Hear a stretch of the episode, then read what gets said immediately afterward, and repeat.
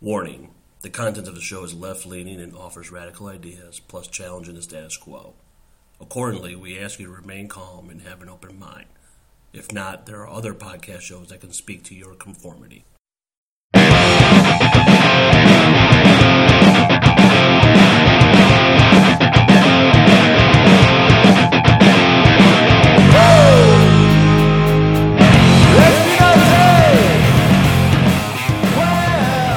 Everyone, thank you for listening to Firebrand. I am your host, A J. Um, a lot of good shit's happening with Firebrand. Um, we plan on being on Tuesdays, um, but with the outpour of people wanting to participate on the podcast, you know, we're going to do this Tuesday through Thursday for upload. So check those out at six in the morning.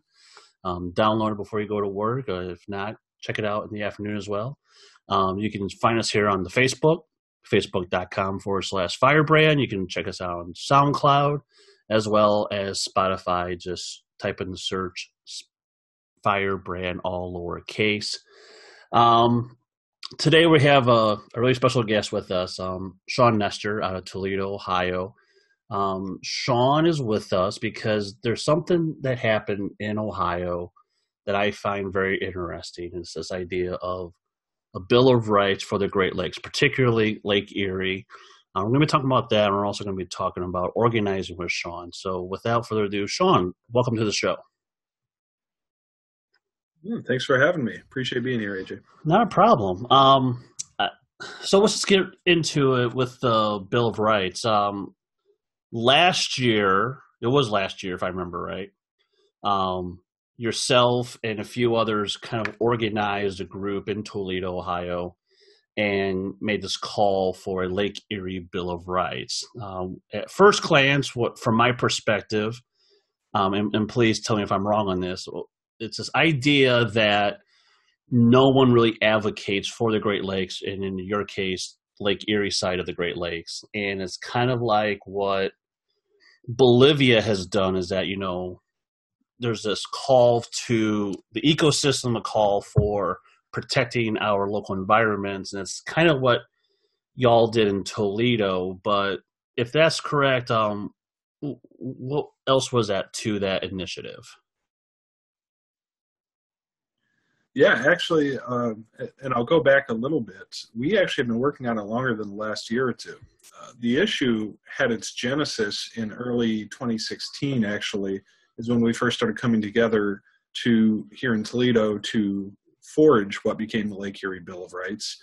We got it on the ballot um, in a special election in February of twenty nineteen, and um, it was immediately challenged in the courts, which we knew it would be because it is so radical and such a new idea, and it challenges power structures um, that have a lot of money. But, um, and there's a really great story there, a uh, real David and Goliath story in terms of even just getting to the ballot. We were, um, pr- we were held up from being on the ballot um, a number of times, but we were able to successfully earn our place on the ballot. Um, we were, we had a campaign uh, that spent three hundred thousand dollars uh, against us, claiming that we were all out-of-town extremists, which was absolutely not true. We were all in town, and well, the extremist part was probably kind of true, but um, we were outspent. We raised like six thousand dollars, I think was our whole campaign chest. And we had a, I mean, we were as grassroots and scrappy as they come. We were outspent fifty to one. We still won with sixty percent of the vote um, when we went to the ballot. And the same figures, it turned out to be an out-of-town extremist, British Petroleum, who bankrolled the entire three hundred thousand dollars against us. um, we were ch- they um, working with the Ohio Farm Bureau, then um, worked to try to slow us down in the courts, and a decision was finally reached um, about a month ago on that in federal court, which actually is uh, in the process of being appealed right now. But this all goes back to organizing that took place in early twenty sixteen, and it was a response to ongoing pollution of Lake Erie from large animal factories uh, that have uh, grown up tremendously over the last fifteen to twenty years in Northwest Ohio and a lot of other places where untreated animal waste in incredible volumes is just put in these giant lagoons it seeps into the uh, watershed, it ends up polluting Lake Erie, and we have these harmful algae blooms that produce a toxin uh, called microcystin that um, we're finding all sorts of things about, including that it's a, um, it has toxic effects on our human neurosystems. But um, all of this resulted in um, the city of Toledo losing water for like two or three days in August of twenty fourteen. And that was the kind of the rallying cry when a lot of people said, this is enough. Um, and a group that I helped form called Toledoans for Safe Water um, came up with the Lake Erie Bill of Rights approach. And um, there's, you know, that's all the summary version of it, kind of jumping back and forward a little bit in the timeline, but there's just so many aspects and so many elements to it. And that's kind of the summary of where it's at. So, so you talked about the early stages of it, that there was this concern of animal waste going to Lake Erie. Um, can you walk us through what organizing meetings were like at that time? Um, did you all just get the paper out and put on the walls or the whiteboards and start write, writing everything down and saying, you know, power mapping? I mean, what, what was that a meeting like? It's like, this, this is the direction we're going to go. What was that organizing meeting like? Well, it's interesting because, what you know, water quality isn't necessarily an issue where there, you know, that nobody's working on. There's there's been environmental organizations, including uh, some organizations very specifically working on Lake Erie mm-hmm. for a long time. Locally, uh, long before the uh, algae blooms hit a point where, where we lost water for a few days in August of twenty fourteen. Um, Before that, there was an organization called the Lake Erie Water Keepers, which are part of the larger Water Keepers organization nationally. So this is a nonprofit that we're, um, you know, is kind of at the forefront in a lot of ways with water issues. And locally, that's championed by a uh, suburban city councilwoman and longtime uh, pol- polit- uh, politician, uh, who's also a very intelligent scientist, uh, Sandy Binn. Um, so there had already been a lot of work happening. And when the water crisis hit, it's like suddenly it became not just, you know, a couple of niche small nonprofits. Everybody wanted in. Everybody was looking for what can we do. And every political group was looking to try to make political hay out of it. Um, grassroots groups, um, uh, a couple of them formed, uh, one of which, which I was involved with, was Advocates for a Clean Lake Erie. And the other one was the organization I formed called Toledoans for Safe Water. We did try, before we really, um, and there's an interesting question there of like, when you go to work on an issue, mm-hmm. do you just join up with the existing force and try to bolster it and take it maybe in new directions or add new energy? Or do you start a new group that right. will hopefully, you know, work from the outside? Right. There were a lot of questions like that that we had to try to answer. And um, functionally what ended up happening is a conflict sort of with the nonprofit industrial complex, frankly. I don't mean to knock the Lake Erie Water Keepers at all. I think they're a tremendous organization, but their analysis of how to make change came down to getting a seat at the table, um, talking very nicely and reviewing the facts with politicians with this good faith assumption that there's not any kind of corruption or any kind of inherent problem with the way our system of governance works, particularly in the regulatory aspect.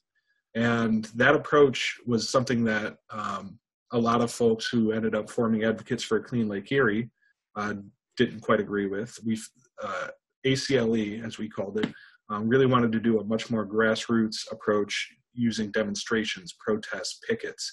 Every time one of these esteemed uh, figures from the state government or the Ohio E P A would come and give a talk in the area, they would picket outside and point out that these people don't let it this, you know, the decorum fool you. These people are complicit in the poisoning of our water stream, and we need to point that out. Um, so there was a split there. And it was funny because um, both Advocates for a Clean Lake Erie and the Lake Erie Water Keepers, most of the membership was a little bit older. And there was, I think, sort of a generational difference in terms of how we viewed change. Uh, most of the folks who formed Toledoans for Safe Water were in their twenties, early thirties. It's a generally younger group. Most of the folks in A C L E and the Lake Erie Water Keepers were baby boomers. They were probably in their fifties, sixties, maybe early seventies. And um, they kind of brought uh, a recollection of the sixties and the seventies and the wins uh, for the establishment of things like the Clean Air Act and the Clean Water Act, they still had a faith that with the right agitation, landshed, um, landmark watershed um, legislation could happen nationally that would kind of come in and save the day. There was this faith in the system there. And then, you know, me and the other younger people were like, yeah, we have no faith in that whatsoever. We grew up watching like the, the B P Deep Horizon oil spill, and like nothing really happened. Uh, we kind of grew up in an environment where the lesson over and over again is that a large corporation is going to get away with polluting whatever they want. And there's going to be so many loopholes and so many little, oh, not quite, sorry, that's going to keep anybody from being held accountable for major economic, uh, environmental catastrophes. So Toledoans for Safe Water was sort of uh, looking at this and going, we need a different approach. And we had heard of an organization called the Community Environmental Legal Defense Fund, C E L D E F. Um, I was familiar with them because they had done a lot of work in eastern Ohio trying to fight fracking. And their analysis was a lot more in, in line with mine, because their analysis said, we can't trust the system. The system um, isn't broke, it's fixed. Uh, it's fixed against us. It's fixed in favor of the corporations. And it's our job to break the system. And uh, that was something I really resonated with. And their approach said that um, they kind of stressed two facets to how they think change really comes about. One is the stress on community rights, which is an emphasis on local organizing and winning local change and local policy making, really centering kind of the concept of like home rule um, and uh, letting people determine policy where they live rather than always having policies set for them by somebody in a distant capital. And the other half was rights of nature, which, um, as you mentioned, is kind of this growing national or international movement to upend assumptions about the role of nature in our legal mm-hmm. system. Mm-hmm. Um, rights of nature is kind of the engine that drives uh, initiatives like the Lake Erie Bill of Rights. We were not the first one to attempt that. Um, Grant Township in Pennsylvania, a very small town that's been combating fracking, uh, attempted numerous times uh, in the state of Pennsylvania to uh, assert rights of nature as a way to prevent fracking of their Uh, drinking water. Um, but we took the approach and we were able to enact it as an amendment to our municipal charter, which made us the largest city to do so. And I think the first one really to do it in the context of granting legal standing to Lake Erie. So um, for people who don't know, the rights of nature concept, basically, a lot of people are familiar with corporate personhood, mm-hmm. the idea that a corporation in the eyes of our system of governance is legally a person. Mm-hmm. Like it can stand as plaintiff in a court case. Um, yeah, we think that Lake Erie should be able to do that as well. And we want to try to push for a legal system that looks at ecosystems like Lake Erie as having enough personhood in the eyes of the law to stand on its own and to get injunctions against uh, practices that will certainly harm it, and to recognize the scientific reality that we are not separate from the ecosystems that support us. We're a part of them, and they're a living thing that deserves recognition in our system of law. So I know I've kind of rambled a bit there, but uh, hopefully that touched on some of the history of organiz organizing approaches and differences in them um, and how some of that came about. No, it did. It did. And, you know, it... You also touched on something that I don't think a lot of us, especially some of us seasoned activists and organizers, talk about a lot, which is on the environmental justice side and trying to fight for whether it's a lo- local ecosystem or animal rights. And you also mentioned earlier that you had a, a fight with the legal system of saying, if and I've heard you correctly, that why is this even an issue? This should not be in the court of law whatsoever. Um, and I'm also reminded of, I think it was in the eighties, Rush Limbaugh was on the old Phil Donahue show where he said, like, like animals have no soul, so they have like no rights and everything. And, and I kind of go back to like the Great Lakes. Like we have these great, big, beautiful lakes in the Midwest, And it always seems like they're always get literally crapped on, not only by animal waste, but B P dumping their toxic waste into that. Um, you have like Benton Harbor issue in Michigan. Um, and I guess when you had to go in before a court of law saying, you know, this is what we're fighting for, what did the attorneys you worked with that were fighting on your behalf were constructing as an argument, and what were like the other side trying to fight against? Because I think that's very interesting in, in the core law when it comes to environmental justice that a lot of people sh- should pay attention more to, I feel.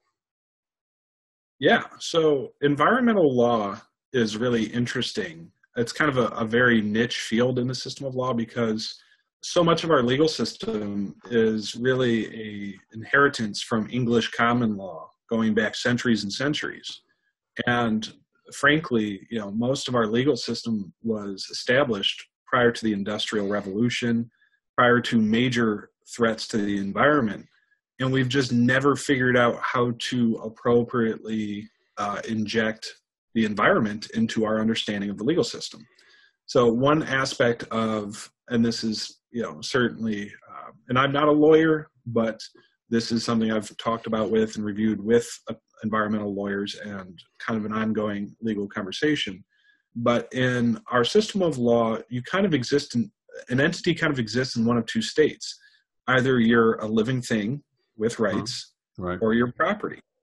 And that's why, you know, look at the Constitution and the approach to uh, anybody who was black. They were considered property. In certain legal interpretations, women were considered the property of their husbands. They weren't people. Um, there's a history in the United States and other countries borrowing from English common law that basically said, if you're not a person, you're property.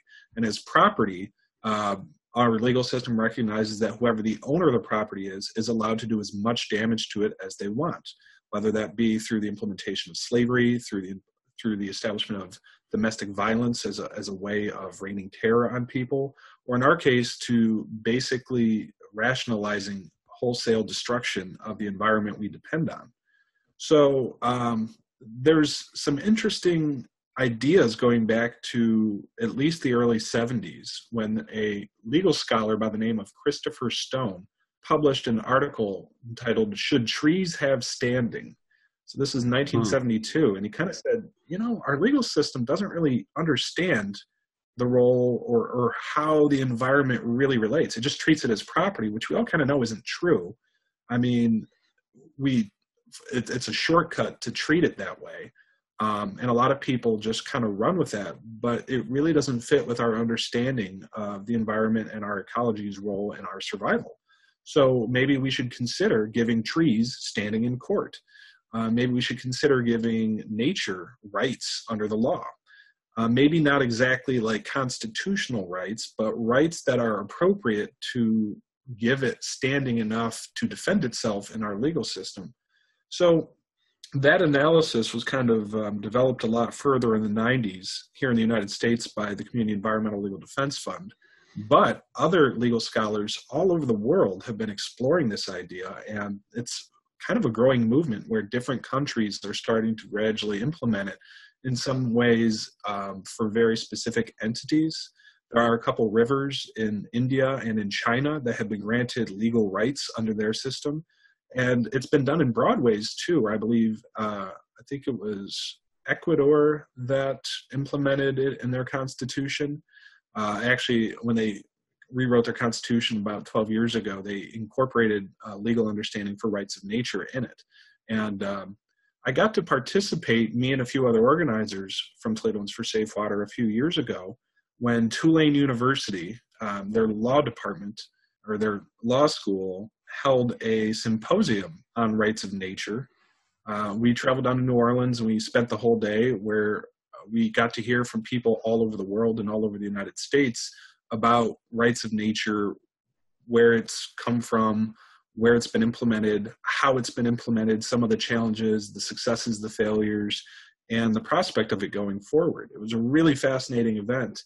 And um, it was so cool to know that we got to play a part in history by declaring Lake Erie um, a living thing under the law. So going back to your point, to your question about um, lawyers and their arguments, um, one thing that's really important is asserting the fact that the people of Toledo voted, they declared that Lake Erie is a person mm-hmm. by approving the Lake Erie Bill of Rights. We amended our charter, which is, you know, the foundational document, basically the constitutional equivalent for our city. And in Ohio, we do recognize home rule, according to our state constitution, which basically says that cities are allowed to have the right of self-governance and can write their own laws, as long as they don't directly contradict the state's laws. And, um, you know, the open question is, does something like the Lake Erie Bill of Rights directly contradict state law? Mm-hmm. That's largely what has been debated in the, in the case about its legality.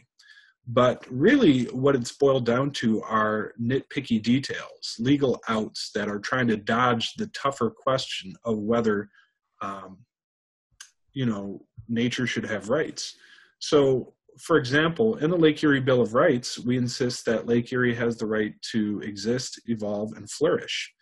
And that was attacked. You know, it said, well, you can't keep, you can't pass law that vague. And we had to point out, what does it say? Um, how vague is the First Amendment? Something about freedom of speech. Go figure out what that means. And our courts have spent a lot of time over the centuries debating the boundaries of that. Um, this would be something akin to that. Um, it's a specious argument to insist that we have to have legislation that carves out every specific detail. Uh, lo- laws are passed all the time that assert an outcome and leave it to other governing entities, whether they be courts or legislatures, to determine the boundaries of that. Our assertion is that by passing this, it's up to the government to figure out how to make this work, not simply to say this is a little too um, bold of a challenge for us, so we're going to try to find a way to squash it, which is naturally where a lot of enemies of this are trying to take it.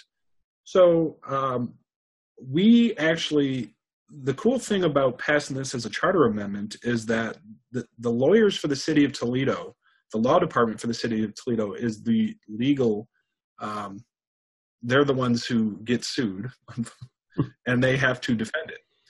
And there was concern, actually, that they could throw the case and say, well, we didn't necessarily want this to pass anyway. Um, we had, there were some hints that the mayor, uh, who would be in charge of the law department and get to set the tone, was maybe going to be, um, you know, w- was not in favor of this for whatever reason. He's been pretty outspoken about trying to defend Lake Erie, Um, but of course, I think this made him timid, the way it makes a lot of people who are career politicians timid, um, because it is such uh, an extreme challenge to the status quo. But to our surprise, um, he actually, um, they, they contracted the work out to a local law firm. It has actually been incredibly well defended. Um, we did try to enter as co-defendants because we wrote it and got it passed. That was actually rejected by the judge, which we're kind of salty about. Uh, we feel like we should have had the right to be there with the attorneys from the city, um, you know, legally collaborating with the attorneys from the city to get our arguments in. We were denied that, but uh, actually Sarah Scow, who is um, an, an incredible local attorney, um, her firm was the one who was hired, and she was kind of the main counsel on this. She did an excellent job. Our, our local attorney that we used to help craft this, Terry Lodge, who was kind of a a legendary environmental lawyer and a radical himself um, throughout the region. And uh, he's done some important national cases as well. Terry looked it over and said, she's actually doing a great job and, and we're lucky to have her. So when um, we were sued in federal court, uh, the, the um, opponents of this, which are primarily the Farm Bureau, which is a you know lobbying firm primarily for the Um, animal factories that produce all this waste and don't have to pay any money to clean it up. Um, when that decision came down last month, uh, the city has thirty days to file an appeal. And I believe we're coming up on that deadline soon. And I believe they're actually going to appeal, which means it'll go to a federal appellate court. And depending on how that goes, we could end up in the Supreme Court uh, potentially. So the story is not done yet. Uh, we, it remains to be seen how this gets mulled over.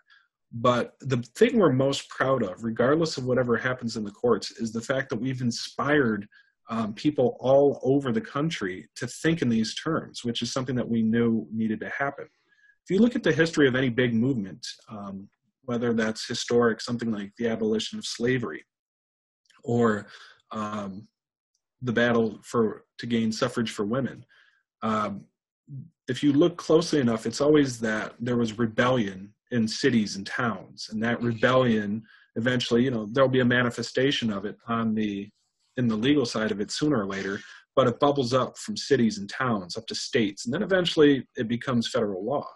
We saw that with same-sex marriage. We saw that with uh, marijuana legalization in the last ten, fifteen years. We feel that regardless of how this turns out, we are working with communities all over the country, and they're planning to introduce these laws and enact them. And we're going to wear the system down. We're going to keep flooding them with people who keep asserting over and over that nature has rights until it does become law in a state or two. And as that wave goes, eventually we will win the federal level. The question in the back of all of our heads is, do we have enough time? Because our legal system and the opponents that we're facing um, are, think that they have all the time in the world to sort out all these issues, and they simply don't. Uh, they're not taking our environmental crises seriously enough, and um, we're going to keep pressuring them from the streets to make sure that they know that this isn't just a matter of being polite. Um, there are a couple times, actually, we got to shout down the Lucas County Board of Elections. Um, I mean, there were some pretty tense scenes. We also confronted our local city council. I mean, it, it got pretty ugly uh, at a few points, because those entities held the keys as to whether or not we would actually go to ballot. Um, and by showing up in force, by raising a stink, and by stressing to the public, which everybody cares about our water, that here we are trying something bold to save our drinking water, and look at these people who think they can stand in our way. By pointing that message out, we always were able to get these people who are ostensibly public servants to ultimately have to fall in line and let us go to ballot. Let us have an election. Let us get voted on, and guess what? We won. And we're going to keep doing that. And um, I think that's, it's just so cool to be able to have been a part of history, and hopefully a part of history that is, has a domino effect that ends up changing the world significantly. Now, one school of thought would say, you know, we're, we're glad that you and your friends and colleagues and other organizers have done this and everything. However, why are you going through the state? Why are you going through the courts? Why are you going through all these bureaucratic measures to get something done, instead of fighting what the real problem is, which is fighting big farms who are putting all the animal waste into the Great Lakes, you know, fighting all the big corporations, you know, and organized efforts in that matter, instead of coming up with a legal document saying, like, this has to be done, because it's those things that are becoming more of a problem, because as, as you said, there's not a lot of time for this stuff to happen. And so as time and time goes on, the problem is going to persist further and further. So instead of doing that, just organize more uh, abolitionist efforts when it comes to environmental justice. I think, yeah, and I think we would agree with that. There definitely needs to be more confrontation to the animal factories that are producing this waste, and we support that. Um, Advocates for a Clean Lake Erie, which is a group we partnered with a lot for the Lake Erie Bill of Rights, uh, we did win them over and won their support, and they helped us with uh, gathering the appropriate signatures. They've been really good about um, not only raising awareness and spreading information and a little bit of lobbying, um, but, you know, they've also taking the fight to the animal factories as much as possible. The main reason for going after the state is that the state is the biggest enabler and defender and promoter and supporter of these operations. And that's something I think that we can't overlook. Um, just about anybody who's doing harm, whether that be on a social level, an environmental level, an economic level, these people have likely gone to the government and through their state government or through the federal government won the support of politicians, line their pockets, and have passed laws to make sure that everything they do is considered nice and legal. And anything, any attempt at using the legal system to change that, they're going to be on, um, you know, like, you know, they're just going to run for it. And that's what we're facing. We tried to challenge the, we tried to use the legal system for the people, and immediately we were told by the legal system, whoa, who do you think you are? We're clearly here to enable this, this operation that generates a lot of profit and is keeping some of our elected officials in place. So who do, how dare you come into our house and demand accountability just because you're a citizen? Come on. And that's what we need to challenge. We need to assert, and we need to point out that functionally speaking, so much of what our government does in our name is actually against our own interests.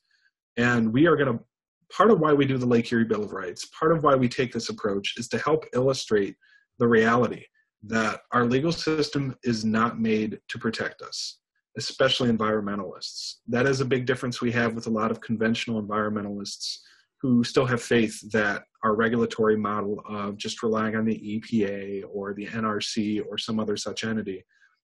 We just got to get a good governor or a good president, and they'll appoint some good people to run these regulatory agencies, and that'll just fix everything. And the reality is that's not going to work. The regulatory model for environmental protection has been assailed to death. It has been, uh, so many loopholes have been added, so many exceptions. Uh, so much regulatory capture has been put in play for so long that these organizations are functionally um, handcuffed. In fact, most of them receive their funding from the permits they give to corporations to pollute. So it's actually kind of an incentive for them. It, you know, if you're working uh, for the E P A or um, the O D N R, the Department of Nat- Ohio Department of Natural Resources, much of what pays your salary are the permit fees that corporations are paying so that they can legally go out and dump some waste or harm the, the planet. So there's this perverse thing where a lot of people who are bright-eyed and bushy-tailed go to law school or get an environmental science degree just to go into industry and basically help enable the pollution of the environment they came to save. It's created this very twisted logic and this dissonance that is just horrible to witness in person. And I guess us at Toledoans for Safe Water, we just refuse to participate in that. Uh, Markey Miller, who is kind of our uh, leader, she's the chair of uh, Toledoans for Safe Water. Uh, when I first met her and she told me she was working on a master's degree in environmental science, I was actually a little hesitant because I thought, oh no, this is somebody who's got faith in the system.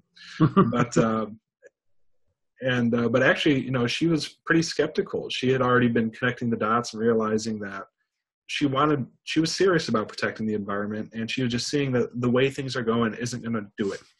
And when she um, plugged into C E L D F and read some of their material and kind of learned about rights of nature, um, it was like a calling for her. And I don't want to speak for her. Uh, she's an excellent person to have on. If you uh, get an opportunity, I could certainly ask if uh, she would be on your show. But well, that'd be great. Um, she's a great, yeah, she's got a great story herself. And, um, It's um, stories like that where people just, we have to point out, we have to keep shining a big light on the fact that the state is enabling all this. The state is the problem. And organizations like the Lake Erie Water Keepers just think that, well, we just have to have the right court case, or we have to have the right, um, we just have to beg and plead properly enough to get the right answers. That's not going to work. And I've just seen the evidence of that too many times to, to put time and energy into that approach. And I really think that our um, regulatory system does more to regulate environmentalists than it does industrialists. So that's something to keep in mind. So w- with the actual bill itself, um, Lake Erie is a very big lake. And it covers most of Ohio, going right up into Ontario. Um, so yeah. uh, is this just really about a part of Lake Erie that's within the Toledo boundary, five nautical miles out from Toledo? Or does this, you know, the hope is, as you said earlier, that if, if it's happening on Toledo, then hopefully Cleveland gets on board. So you have the whole side of Ohio on board with that. So what does that really look like from a praxis standpoint, that if it's, it's set and everything, how does Toledo's corner of Lake Erie play a whole role of changing Lake Erie's future. Yeah. So there's kind of this weird thing about jurisdiction. Um, and a lot of people have rightly pointed out, well, you know, Toledo's hardly the only uh, entity that borders Lake Erie. You've got at least one other state, Michigan, and you have at least one other country, Canada. So how does that work? And how does our legal system, how do you pass a, a law in Toledo that has impact anywhere else? And, you know, again, I'm not a lawyer, but functionally speaking, what we did was create what's called a cause of action, which arguably under home rule in Ohio, we are allowed to do. Cause of action is basically um, a legal term that says you have the ability to sue somebody in civil court if they violate this law. So um, by passing the law in Toledo, we basically would say um, this entity polluted Lake Erie, and therefore we could sue them in civil court in Toledo saying you just, you harmed us and you need to be held accountable. The best parallel I could say is something like, um, you know, if we made it, uh, people, municipalities will sometimes pass laws making certain things illegal. Like, let's say something like, um, in this city, again, you'd have to have home rule to do this, but we don't do right turn on red at a traffic light. You know, so we're going to make it a cause of action that if you do do that against the law, you can be pulled over and charged. Low, yeah. Arguably, cities have the ability to do that where they have been granted the right to self-governance, which they have in Ohio, as I mentioned, through the constitutional amendment that enabled what's called home rule. So we're basically saying that there's a harm, there's a crime, and the crime is damaging this entity that we recognize as having rights, which is Lake Erie.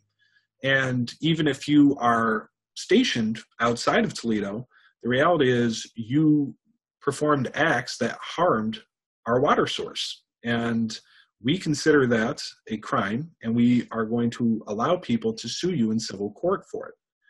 So um, civil suits, this would be, you know, civil cases, not criminal cases. Um, and much like any other civil case, it would have to be, you know, we'd have to prove that somebody did it. So we'd have to bring in the science and the evidence that says, hey, this operation did probably contributed pretty substantively. One of the scare tactics against this was to suggest that, um, well, you know, anybody who dumps, uh, you know, laundry detergent in the sewer is gonna, you know, get sued. But, you know, proving that that actually had a substantive harm on Lake Erie would take a lot of work and a long court case, and people generally actually wouldn't take the time to do that, especially because people who file the suits on behalf of Lake Erie cannot, under this law, receive any kind of monetary comp- monetary compensation aside for um, legal fees being reimbursed. So you can't privately benefit from suing somebody uh, under this law. All you can do is, A, seek an injunction against a practice, basically get a court order to tell somebody to stop doing something or prevent them from doing something. Uh, and then, yeah, in theory, you know, you could sue them for damages if they have participated. Uh, so past uh, har- or harms that take place anyway could be sued for a financial amount. Uh, in practice, that could be, um, I think we sketched out something like the city could maintain a fund specifically for remediation of Lake Erie, that um, revenue for that is brought in from cases where people are held accountable under this law. So if you talk about the practical aspect of it, that's sort of a, a rough outline of how it could work. Details of that would have to be meted out by the courts, as they typically are.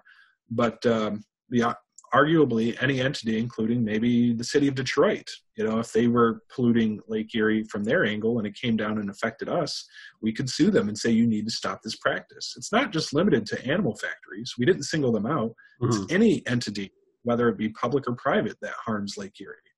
So um, the international aspect of it, the multi-state a- aspect of it, it is tricky, but there is precedent because our legal system does actually say, well, the Ohio E P A and the state of Ohio have some kind of legal grounds to protect Lake Erie, as does the state of Michigan. And these aren't necessarily in contradiction. So we're kind of piggybacking on the understanding that the state has some access and some legal jurisdiction over uh, the quality of Lake Erie, given that we border it and that we get our water from it. So um, it's, while people have tried to undermine us by pointing out that, oh, you can't do that, you're just a city, you have no grounds to pass a law that could affect people otherwhere. Well, when you pass a law in one state that says murder is a X degree felony, that doesn't mean that just because somebody comes in from another state and commits it in your state that they're exempt from it. No. Where the crime happens matters. And if the crime happens at our water supply, guess what? We're going to come for you because we've made it illegal to poison our water supply. So it sounds like, if I'm hearing you correctly, that it's mostly civil suit from land to water. But what I'm not hearing is act- actual like maritime law also. Um, and I'm thinking of, and this is a complete hypothetical, complete hypothetical, like a, a boat saying come from Cleveland and it's Cleveland Clinic's medical waste and they happen to drop it right off the shores of Toledo. So does like, or does this bill have any effect on maritime law when it comes to like ships from private companies, public companies, dumping waste that's close by to Toledo also? It's a good question. And I don't know enough about maritime law and where it stands in kind of the hierarchy of law to really comment on that. What I can say is that we did assert that pretty much it doesn't matter. That's one of the great things about the Lake Erie Bill of Rights is we kind of cleaved through a lot of red tape that exists under the Clean Water Act um, that requires you to jump through a lot of hoops and to kind of do a lot of things that are very resource intensive and basically dissuade you from actually invoking it, which is why we haven't been able to invoke the Clean Water Act against these animal factories to begin with. Um, functionally, it doesn't really matter Um, who you are, where you're coming from. The reality is if you're a, if you are an organization that can be, it can be proven through some sort of evidence or documentation or scientific analysis that you contributed this harm um, knowingly and willingly and you violated the rights of this entity, that's, a, that's pretty much all we need to have grounds to take you to court. And uh, rather than going through a complicated process of filing forms and, um, you know, again, some of that could be added through, you know, it, Uh, supposing the Lake Erie Bill of Rights was upheld, some of that could be, you know, refined and made into a little bit more of a bureaucracy. But pretty much how we framed it, it was such that you can't really um, dodge responsibility by hiding behind some other aspect. Right. As it stands, animal factories are completely legal operations. They have permits to do what they do. And that's actually one of the arguments that was raised in court is you can't pass a local law that invalidates our permits because we do invalidate. We say we don't care about your permit. You poison our water, that's a violation of our drinking right. And who would argue with that? Well, apparently the federal judge. The federal judge thinks we don't have the right to assert that uh, our, our drinking water is cause for action against a polluter. And that's what we're up against. We're up against people who have such a narrow view of the law, of the world, of the environment, of who should be accountable to who in our system of governance, that they have actually said, oh, you want to protect your drinking water? No, sorry, you're not allowed to do that. What do you think that this government's for? Right. And so uh, the one thing I want to touch on, and you also mentioned a moment ago, um, is that you've, as you were trying to figure out, should we stay with an existing organization, create a, a whole new organization, and you had those conversations. Um, I don't know if this has been your experience, but my experience has always been when that happens, then you're talking to people who are very hesitant to create these new organizations because that means a whole new mission, possibly a whole new organizing strategy document, um, and everything that goes along with that. But also, it, it also brings in people who, it's a very, very small group of people who may want to do the work while others are just supporters. Was that your experience in this whole thing? Or did you have a whole onslaught of people saying, yes, whole new organization, we're on board, and then go through that uh, dialectical process of trying to figure out what this organization is? Well, I went through that process internally about where I should put my energy. So for example, I was there in okay. the founding meetings for Advocates for a Clean Lake Erie. And I brought up, um, the strategy of, uh, because that was part of the organizing for that group, is what kind of strategies do we want to implement to get our goal? And I had raised the issue of possibly doing a um, initiative, citizens initiative, to enact um, some sort of rights of nature law around Lake Erie. And they kind of voted and decided that, that they didn't want to do that. And that's fine. And I continued to support them. But uh, I still had an interest in that law, so I kind of had to scratch that option off the list on a personal level. Now, the other thing about this is that remember, this was early twenty sixteen. Mm-hmm. um, so twenty sixteen was kind of a banner year for people suddenly kind of getting involved in politics and go, putting their foot down and saying, you know what, I've never gotten involved before, but I'm really pissed off about what's going on, um, and I want to, I want something to do. So as kind of an organizer who's just out there in the community, I kind of had a lot of people reaching out to me through social media. I had people coming to meetings for other organizations I was involved with, where in conversation it would come up that they were really, they wanted something substantive to be done about the issue of water, because everybody knew that the politicians were just having meetings and talking about how, oh, this is very interesting, we care, but there was nothing substantive happening. Um, in showing people the options, like, hey, there's this group, Advocates for Clean Lake Erie, and some people dabbled in that and would come to meetings. But again, I think there was kind of a weird cultural bias that, um, that I think is generational, where um, people who got a lot out of those meetings and participating in it were a little bit older, because their strategy was ultimately to agitate, use grassroots tactics to shame and call out the respons- mm-hmm. the responsible parties, but ultimately try to get them to um, enforce what's called a T M D L, or Total Maximum Daily Load, provision of the Clean Water Act against uh, animal factories. That's a fight they're still fighting. And they've actually had a couple federal court cases that came that close to passing, but it was like wow. Charlie Brown and Lucy with the football, which is, you know, that's always what happens is, oh, we go in court for a year or two and, oh, sorry, last minute, we could, but we're not gonna. Right, right. We had that experience a couple times uh, with the assistance of a great organization, Environmental Law and Policy Center out of Chicago. And it's kind of like, um, I was just talking to so many people and they were like, I want to do something more. And their eyes lit up when I said, well, I'm, I'm interested. And I've, you know, me and some other people are talking about doing this Rights of Nature initiative. We're going to amend the city charter. We're going to, I mean, that was stuff that got people excited in a way that, oh, we're going to try to get the state to enforce a bureaucratic aspect of the Clean Water Act. It just, it wasn't the same sell. People were motivated. So I, it kind of naturally, just the idea captured people's imagination in a way that they were kind of self-motivated. And we were able to attract a lot of people on the merits of just what we were attempting to do, because it made so much sense. It was a big thing. It was something that people knew they could participate in and, and, and really be part of history. Those were compelling things. Um, not that the work A C L E or the Water Keepers uh, was doing wasn't meaningful or important, but I think for a younger audience that's got a little more of a radical bent and doesn't have as much faith in the system, it just didn't have as much appeal. So um, individuals were coming to me saying they were interested in water, and I would kind of give them options. And a lot of them said, I would like to do this Toledoans for Safe Water group that's working on the Lake Erie Bill of Rights. So that's kind of how we, that's kind of how the organizing happened is um, a few of us decided on the, on the approach, and just, there was a lot of interest in getting support for that. So what would be your advice to someone listening to this episode right now who is interested in environmental justice or even social justice or economic justice, and either they're the brand new activist or an organizer, or they're just the activist and organizer that's kind of like a quote unquote midlife crisis, don't know where to go at this point? What advice um, would you give to that person? Well, if you're just kind of new and you're hitting the scene, so to speak, um, my advice is take a year or two to really explore what's out there, show up to the organizations that already exist, come to some public meetings, uh, try to get to know some of the key people, and get a sense of whether or not those are things you'd like to do.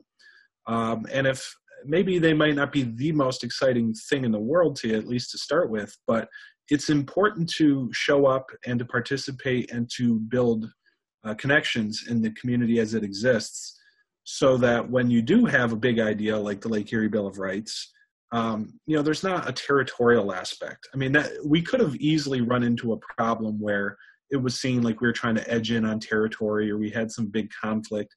And I think we avoided that. Uh, we always kind of were able to keep um, good connection with, say, A C L E, in part because, you know, we never saw our differences in approach as contradictory but complementary. And we made a lot of inroads over the years where, to the point where most of their membership was helping us collect signatures and show up in support and agitate for us when we needed to agitate. So we, we were able to kind of build an alliance with them over the years as organizations, because we were good at showing up in support, not being too like, ah, we just need to go do our own thing. Um, there's kind of a, a line, and it, it's a little bit of an art to know when to start your own group and when to support one that already exists. But to somebody getting started, I think it, it's always a benefit to know what's out there and to really know it and not just make a, a superficial judgment, to get to know the work that's happening and not happening, so you know what vacuums might need to be filled, mm-hmm. to build connections, and to maybe sharpen your axe a bit as far as, um, you know, volunteering for a few things. Like, um, to me, being an organizer is, you know, learning how to do things like make a website or run a meeting or uh, order yard signs or get a, a good graphic made for a flyer, or, you know, circulate a petition successfully. Those are all like the routine, mundane, day-to-day things that an organizer has to know how to do and has to know how to help other people to do and to do well. And the best way to get into that field is to show up to existing organizations and practice. And, you know, you're going to make some mistakes.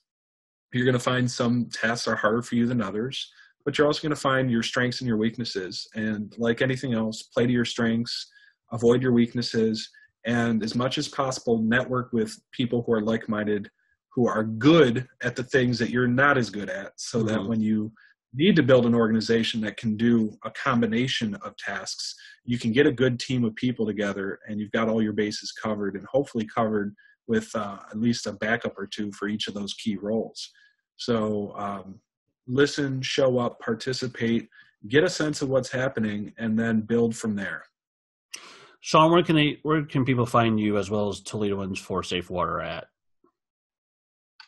Uh, find me in terms of like get in touch with me, or find me in terms of organizations I'm involved with? In organizations you're involved with, or want to get in touch with you?